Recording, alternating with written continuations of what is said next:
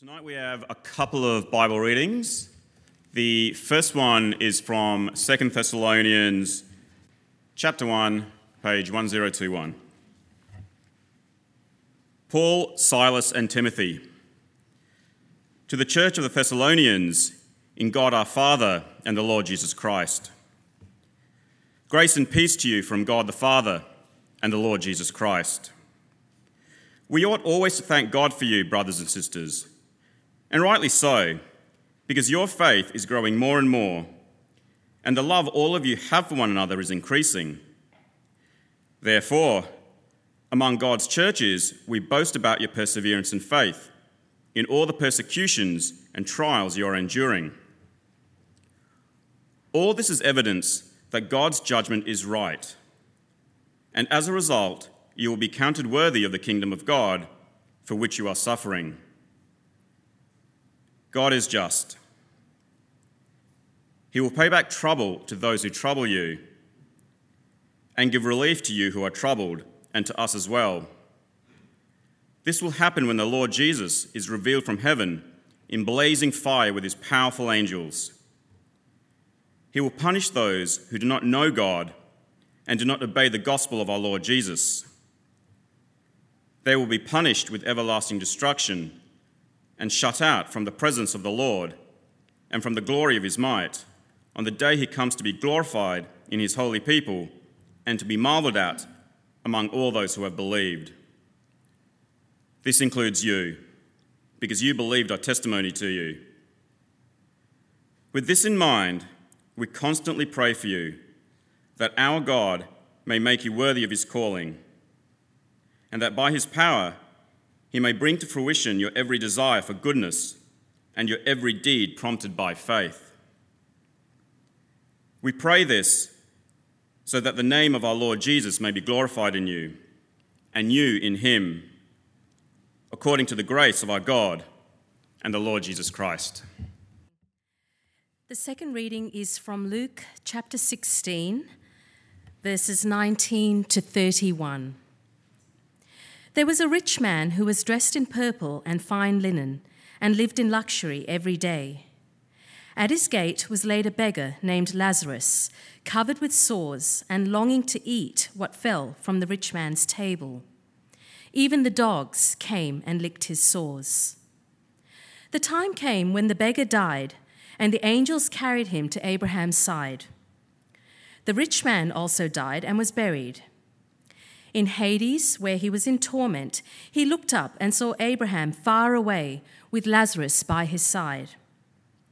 So he called to him, "Father Abraham, have pity on me and send Lazarus to dip the tip of his finger in water and cool my tongue, because I am in agony in this fire." But Abraham replied, "Son, remember that in your lifetime you received your good things, while Lazarus received bad things. But now he is comforted here, and you are in agony. And besides all this, between us and you, a great chasm has been set in place, so that those who want to go from here to you cannot, nor can anyone cross over from there to us." He answered, "Then I beg you, Father, send Lazarus to my family, for I have five brothers. Let him warn them, so that they will not also come to this place of torment." Abraham replied, "They have Moses and the prophets. Let them listen to them." "No, Father Abraham," he said, "but if someone from the dead goes to them, they will repent." He said to him, "If they do not listen to Moses and the prophets, they will not be convinced, even if someone rises from the dead." This is the word of the Lord. Thanks be to God. Thank you, Chrissy, and good evening, everyone. My name's Ed, and I'm the Congregational Pastor here. And if you're new or visiting with us or joining us online, great to have you. If you're in the building, it'd be lovely if you could hang around after the service. We have supper, and we'd love to get to know you. I'd like to meet you as well. Uh, last week, I had to share the difficult news um, that I've accepted a new role, and this week I've been punished by having to preach on judgment and hell. So Uh, can't win around here, um, but we're in a series on a topic called eschatology, a study of the end times, what the Bible teaches us about where this world is heading and what's going to happen. I remember the first time I ever heard the H word spoken in church. I was part of a wonderful Bible-believing church, a church just like ours. We believed all the things that we have been teaching and will be teaching in this series, but we just hadn't heard people speak about it like it was real. And then Ben came from Northern Lakes Evangelical Church. His job was to recruit members of our church to go up and join his church for a week-long mission up on the Central Coast. So our minister got him up the front and asked, "Ben, why should people come and join you on Summerfest mission?" "Because there's thousands upon thousands of people," Ben replied, "on the Central Coast who are going to hell.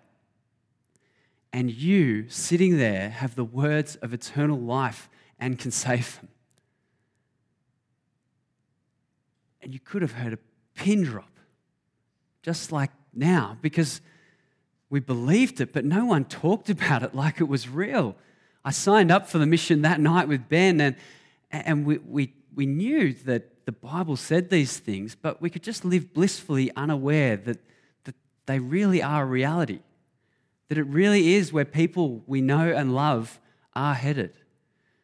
People so dear to us, people we rub shoulders with every day, people in our families, people maybe even people we're married to. It is a reality. It's a terrifying reality. It's a scary reality. But it's a reality that we want to face up to because it's something the Bible says is true. So today we're looking at the reality of the final judgment and what the Bible teaches about hell. Do you know this face up on the screen? This is Greta Thunberg, Swiss, uh, Swiss climate change activist. Greta says, "Adults keep saying..." No, I won't use the accent. She said, "Adults keep saying we owe it to the young people to give them hope. But I don't want your hope. I don't want you to be hopeful. I want you to panic. I want you to feel the fear I fear every day. And then I want you to act. I want you to act as if your house is on fire, because it is." So we feel like it's okay for the climate change activists to, to warn us of a great danger that is coming because we believe it is. We think it's coming and we must act now. But when Christians begin to speak of realities that we think and we believe are coming, our defenses go up. We feel a bit, oh, we, maybe we shouldn't do it. Those were the old days. No, the Bible says these things are real and are coming. And if we believe it, if we think it's true, we must act now. We must speak up. We must tell people and warn them. So where we're going tonight is we're going to look at what the Bible tells us about the certainty of final judgment. We're going to look at uh, what the Bible speaks about the horrors of hell. And then we're going to finish by making sure that no one in this building and as few people as we know are headed there. So let's begin with the reality of final judgment. Many years ago, there was a farmer in the U S who detested Christian people. As he used to farm on Sundays, he would shake his fist at the Christians as they walked to church and call out curses on them. Well, one October, he just had a bumper harvest. It was his best October ever. He was feeling really good about himself, and so he wrote into the news, local newspaper an opinion piece. And in that opinion piece was the line that said, "Faith in God must not mean much if someone like me can prosper." The next week, a response came back from one of the Christian readers. It was short, it was to the point. It simply read, "God doesn't settle his accounts in October." The Apostle Paul said when speaking to the people in Athens, the city of Athens, a place of many gods, he said these words up on the screen from Acts chapter seventeen. "For he," that is God the Father, "has set a day when he will judge the world with justice by the man he has appointed. He has given proof of this to all men by raising this man, Jesus Christ, from the dead. There is so much that has been prophesied about Jesus, or that Jesus said about himself, that has already been fulfilled in the life of Jesus Christ. But there is one thing Jesus said that is yet to be fulfilled, that he will return as judge. And the Bible tells us that his resurrection is proof that you can trust that it really will happen, that he will fulfill that last promise to come back as judge. So what will it be like? The book of Hebrews tells us these words on the screen. Nothing in all creation will be hidden from God's sight. Everything is uncovered and laid bare before the eyes of him to whom we must give account. The Bible tells us that what was done in secret will be disclosed. What happened in the dark will be brought into the light. What was whispered in the inner ear will be proclaimed from the rooftops. The thoughts and secrets of our hearts will all be laid bare. Everything will be revealed. So imagine seven p.m. tomorrow night, Orpheum Theatre, one night only, Ed Yorston's deepest, darkest secrets are all coming out. Everything that he's ever done and said that no one knows is screening at the Orpheum Theatre. I imagine you'd be interested. I would be terrified. It is a horrifying thought to think that it will all come to light. And the Bible says that if mine will be aired, yours will be too. We're told that every single person will give an account of themselves to God, that we will all stand before God, and Revelation twenty says the books will be opened and every person will be judged according to what we have done. I remember pondering this reality a while back and recognizing that if the fact that all of my dirty laundry is going to get aired one time, I may as well start trying to process some of it now. I may as well act on the things that I can act on now, because if everyone's going to find out, why don't I do what I can? I'd recently made a joke uh, about a member of church in a staff meeting, and I was convicted about that. And I, I said sorry to God. I realized that one day he would hear it, and he'd either hear it from me or from Jesus. So I called him up and I said, I'm so sorry. Um, I, I did this in a staff meeting. It was a stupid thing to do, and I really apologize for speaking about you that way. And I just thought, thank God that I can start now. I wonder what sins in your life you could do business with this side of that great and dreadful day. I'll just give you a moment to just ponder that.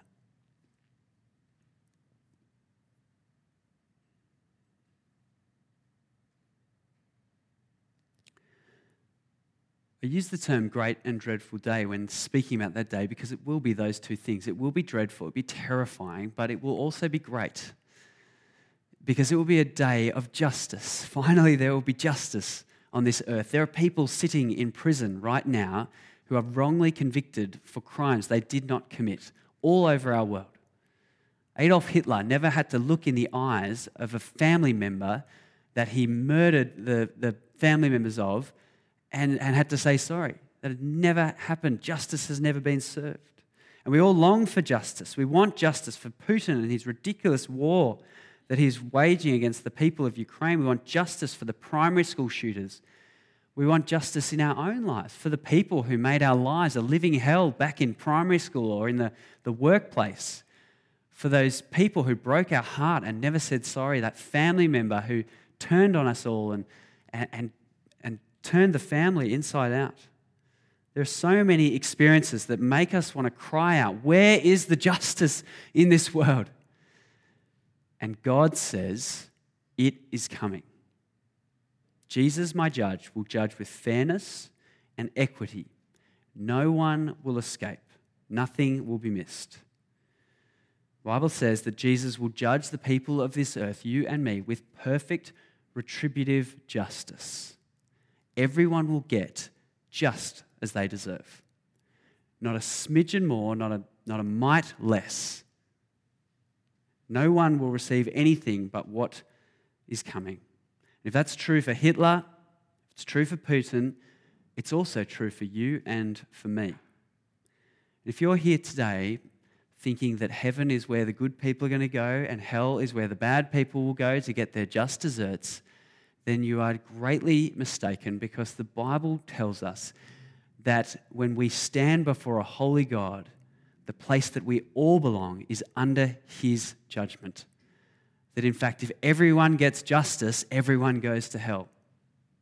That's where we belong. When I talk about judgment and the afterlife with people, a lot of people say to me things like, it feels like God is like a, a sky judge, you know, up in heaven, standing at the gates of heaven with his arms crossed, wanting people to come and give a defense of themselves as to why they should be let into the heaven that they so desperately want to be in. But if you read the Bible, if you look at Jesus Christ, you realize that God is the exact opposite. He is, he has situated himself at the gates of hell. God has put himself in the way of all of humanity who are running headlong towards their own destruction and said, please do not go there. I beg you, I implore you, don't go where your actions are taking you. That is our God, not wanting anyone to perish, but everyone to come to repentance and to faith. Well, before we get to how to escape the judgment that we so rightly deserve before a holy God, I want us to first face up to what the Bible explains are the horrors of hell. I'm told that in Singapore there is a theme park called Haw Par Village. Uh, apparently it's based on the nine levels of hell in Confucian beliefs. And so parents would take their children to Haw Par Village to show them what would happen to them if they are bad children, if they disobey their parents and dishonour the family. You can imagine uh, around the breakfast table when mum and dad break the news, uh, kids, we're going to go to Haw Par Village today. Uh, yippee! I can imagine the reaction for little ones is based on two things. One, they probably have no choice, but secondly, I guess they probably think, well, good must come of it. And the same is true for us here today. The first reality is you have no choice. I'm taking us there, and that's where we're going. Uh, but secondly, I want you to trust that good will come of it.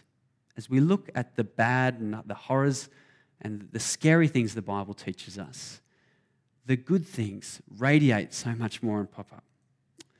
So let's think about what the Bible says about the horrors of hell. And, and these we need to be careful. We need to be conscious that people we know and love are headed there or maybe have already gone there. As difficult as it is to hear, I believe it's for our good. Jesus spoke about hell more than anyone else in the Bible. Uh, and when he spoke about hell, he spoke about it using images and metaphors. And not because Jesus didn't know what hell was like. No, as the eternal Son of God, Jesus is the only one who has seen the realities of it himself and can teach us. But he used picture language to paint vivid pictures in our minds and help us get a sense of just how terrifying it is. Now, when Jesus spoke of hell, he used three primary images. The first is that hell will be a place of unquenchable fire. He said these words, "If your hand causes you to stumble, cut it off. It is better for you to enter life maimed than with two hands to go into hell, where the fire never goes out. If your eye causes you to stumble, pluck it out. It is better for you to enter the kingdom of God with one eye than with two eyes and be thrown into hell, where the worm that eats them does not die and the fire is not quenched." Like the rich man from our second reading, desperate for that drip of water just on the tip of his tongue to put out that insatiable sense of anguish and burning. Jesus said, hell will be a place where there will be weeping and gnashing of teeth. But Jesus will reply to those who have rejected him. He said, but he will reply, "I do not know you or where you come from. Away from me, all you evildoers. There will be weeping there and gnashing of teeth when you see Abraham, Isaac, and Jacob, and all the prophets in the kingdom of God, but you yourselves thrown out. It's not stress, gnashing of teeth. It's not anger. It's it's just turmoil, inner turmoil and pain and wailing at being shut out of the kingdom of God. Lastly, Jesus said, hell will be a place of outer darkness. Of the unwelcome guests at the wedding banquet, Jesus said, then the king told them, tie him hand and foot and throw him outside into the darkness, where there will be weeping and gnashing of teeth. The idea is one of being cast outside of the goodness of the banquet, cast away from the festive music and the, the joy and the celebration, cast out to a place where you're so far from the light that it becomes dark and lonely, isolated. Not only did Jesus paint pictures of what hell will be like, he also told us some definite realities. And there were three things he told us will happen in hell. The first was punishment. He spoke of the rich man from the story with Lazarus. He said, in hell, where he was in torment. Or when speaking of the unrighteous people whom Jesus the judge will separate from the righteous people with the sheep and the goats, of the unrighteous, he said, uh, just the previous slide, he said, then they will go away to eternal punishment, but the righteous to eternal life. Jesus very clearly taught again and again, and it's reinforced throughout the rest of the Bible, and they're terrible words even just to say. Jesus taught that hell will be a place of eternal, conscious punishment. It's almost too terrifying to stop and ponder that, and so Christians throughout the ages have overstretched or underdone those truths and overstretched smaller truths to try and change and bend things, like ideas that the church has propagated over the ages, like that of purgatory. Purgatory is this idea that perhaps hell might be a place like a prison sentence where you serve your time, where you are punished for a finite amount of time, and once you've served your sentence, you could be transported over into heaven. But Jesus refuted that idea, didn't he? In the story of Lazarus and the rich man, he, he reminded us that there is a chasm that will be fixed between hell and heaven, no going from one to the other or the other to the other.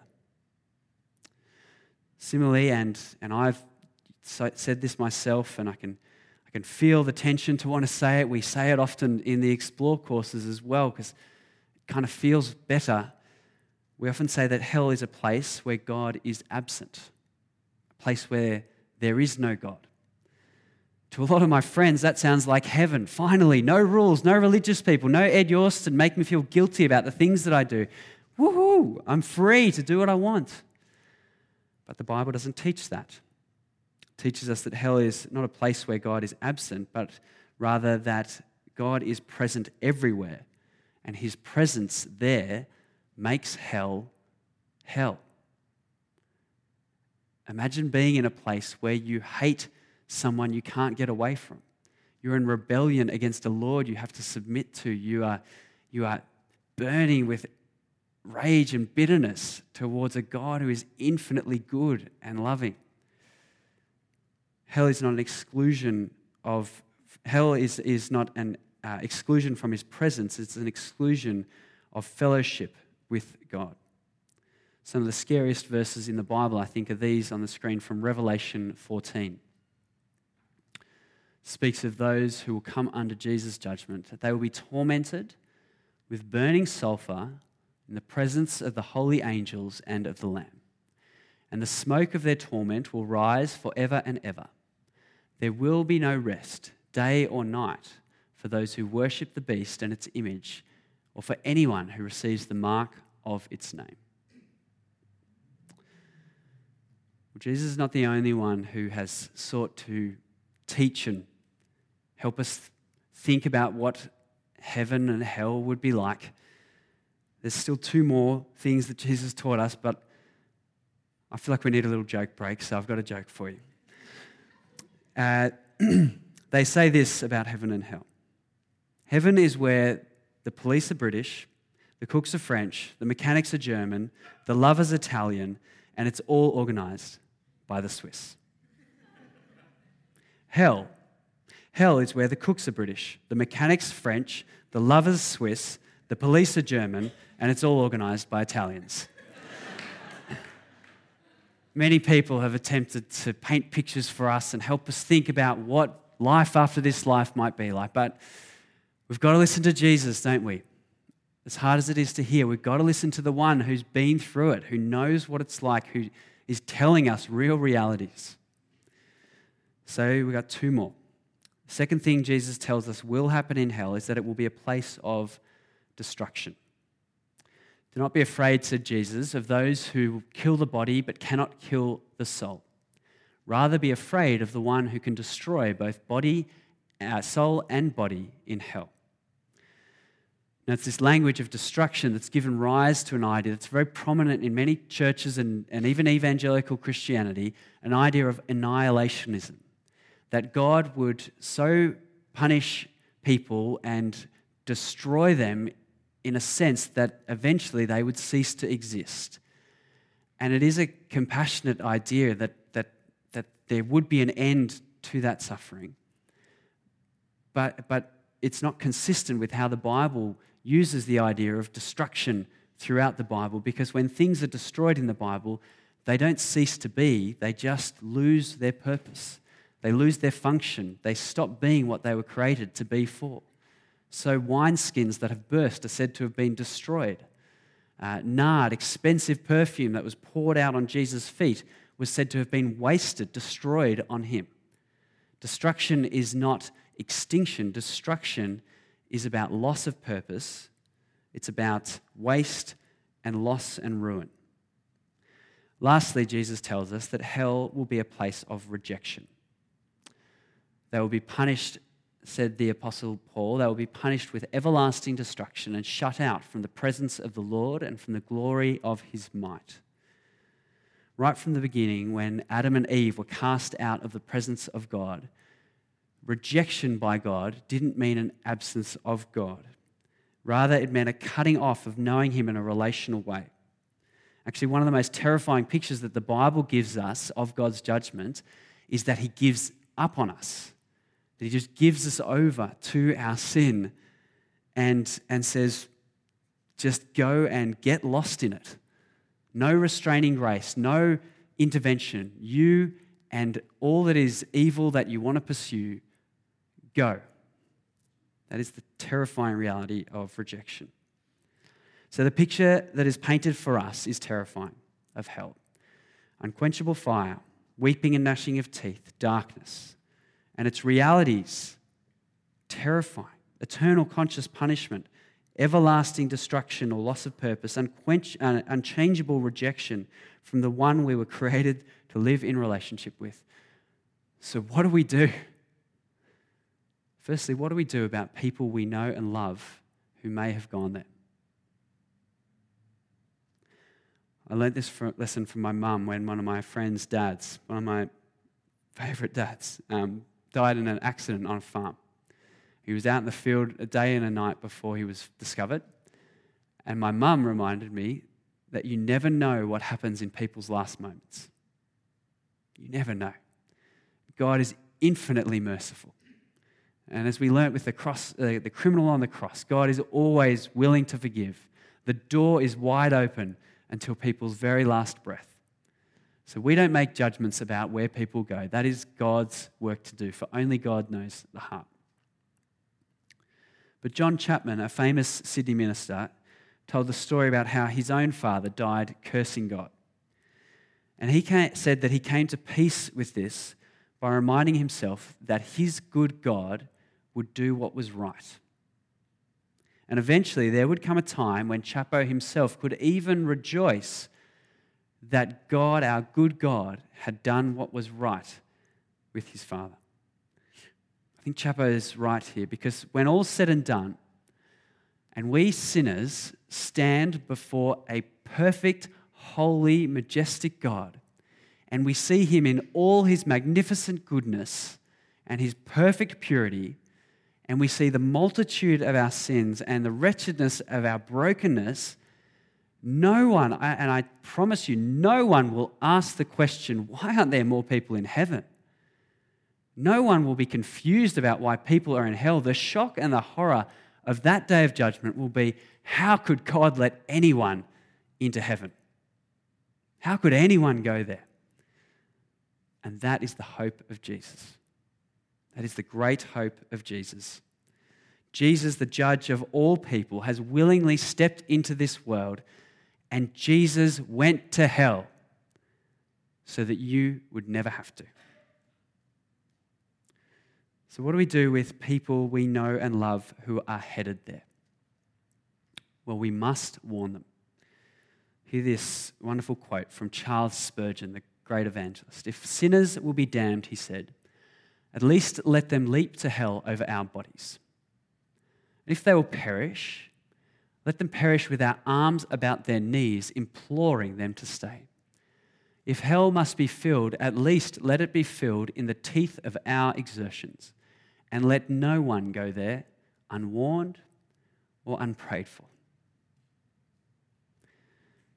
Don't go out tomorrow morning or tonight and stand on a street corner and start warning of the perils of judgment that is coming. If you want to do that, then, then I'm not going to stop you, and good on you. But nothing's changed between when you came into church and when you leave about how people come to know and trust in Jesus. They come to believe in him as Christian people, speak about how good Jesus is, share his love, and invite them to come and meet him.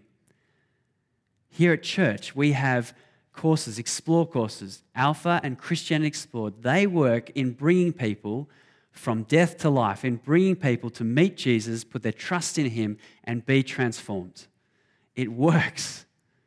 And if you've never been part of it, then, then I want you to come along to our Alpha Come See Invite Night and get yourself equipped so that you are ready to bring people along on that journey of coming and meeting Jesus. That is a great next step that you can take in light of the terrifying realities that we've seen. There must be a spiritual urgency about us. Express it in prayer, but keep a relational ease in our connections with others. But be honest, be real. If people ask you what church was on last night, give them a bit of a sense of what you felt. The Bible, uh, I remember uh, reflecting on, on, on this and, and reading about what do you do with those people that you've spoken to again and again and it doesn't work. And And I remember a commentator saying, if words fail, try tears. Maybe just let them know what it means to you, this truth that's so difficult, but that you believe that that's where they're headed. And people might start to wake up and listen to us. What do we do with people here tonight who are not ready to stand and meet Jesus the judge? Get ready, friends. Get ready to meet him by accepting his sacrifice in your place. Just receive his forgiveness. Jesus himself went to hell on the cross. He died a sinner's death so that you would never have to face it. You can do business with God, and you can do it tonight. Don't wait. Don't put it off. If you know that you are not prepared to meet your judge, you don't know when that day will come, so be ready. And be ready now. The Bible is very clear that when Jesus died on the cross, he was put through hell. It wasn't just the physical suffering that he endured, it was the relational and the spiritual suffering that was so acute. They say that uh, when you experience rejection or when you experience um, grief of separation, it's made more acute by the closeness and the length of your relationship. So if a new friend rejects you, that sucks. If a spouse of thirty years rejects you, turns away from you, cuts you off, that is utterly crushing. When the eternal Son of God stepped into our world, God the Father turned his anger and judgment and wrath against his Son in a way that split this eternal union between Father and Son, that it was resulted in the most acute, terrifying, atrocious pain that we could ever imagine. Jesus was cut off, judged, separated, so that you and I would never have to be. Jesus went through hell so that we could escape. But there is only one way to be kept safe from the horrors of hell, and that is to let Jesus take it all away for you. And if you don't know that you could stand with confidence before him, then tonight's a great night to do business with him. All we need to do is pray. Just pray to him, say, sorry for my sins. Thank you that you died for me. Please forgive me and help me to trust you and follow you. And that's what we're going to do now. We're going to talk to God. I'm going to lead us in prayer. It's a prayer that a Christian needs to keep praying each and every day. A, a sorry, thank you, please prayer. If you want to echo these words in your heart to God, then please do that. I'll leave a little pause for you. But let's adopt a posture of prayer. Let's come before God and let's do business with him now, before that great and final day when it's all too late. Dear God, sorry that I've sinned against you and rejected you as God over my life. And if there are any sins that you need to say sorry to God for, I'll let you mention them in the quietness of your heart now.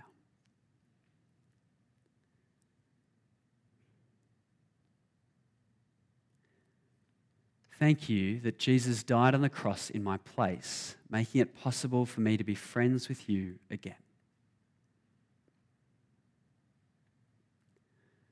Please forgive me. Please come into my life. Please help me to live from this day forward with Jesus as my Saviour and my Lord. Amen.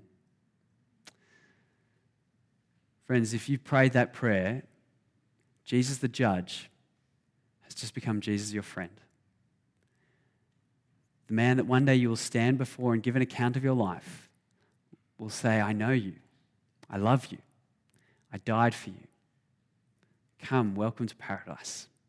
Friends, heaven rejoices that you've made that choice, and we rejoice with you too. And we would love to, to celebrate that with you and help you on your journey and help you to keep making that a reality so that each and every day you'll keep living for Jesus.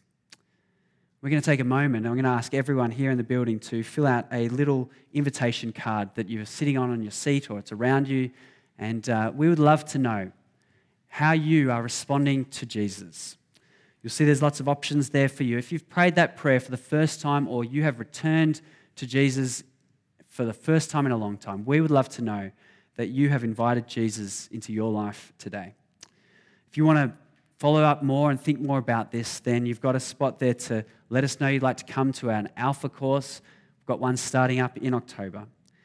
If you want to take a next step in your faith and move forward, getting baptized or sharing your testimony, please indicate that there. If, if you're someone who knows, loves, trusts in Jesus, walking with your, your Lord and, and know him to be both judge and friend, then let us know what we can pray for you. Let us know how Jesus is speaking to you, because these will be used by your pastors in our prayers for you over the coming weeks. We're going to listen to a song reflecting on God's love for us. I'll invite you to fill these out. And after that song, uh, we're going to respond in worship, and these cards will be collected um, during our final song. Let's...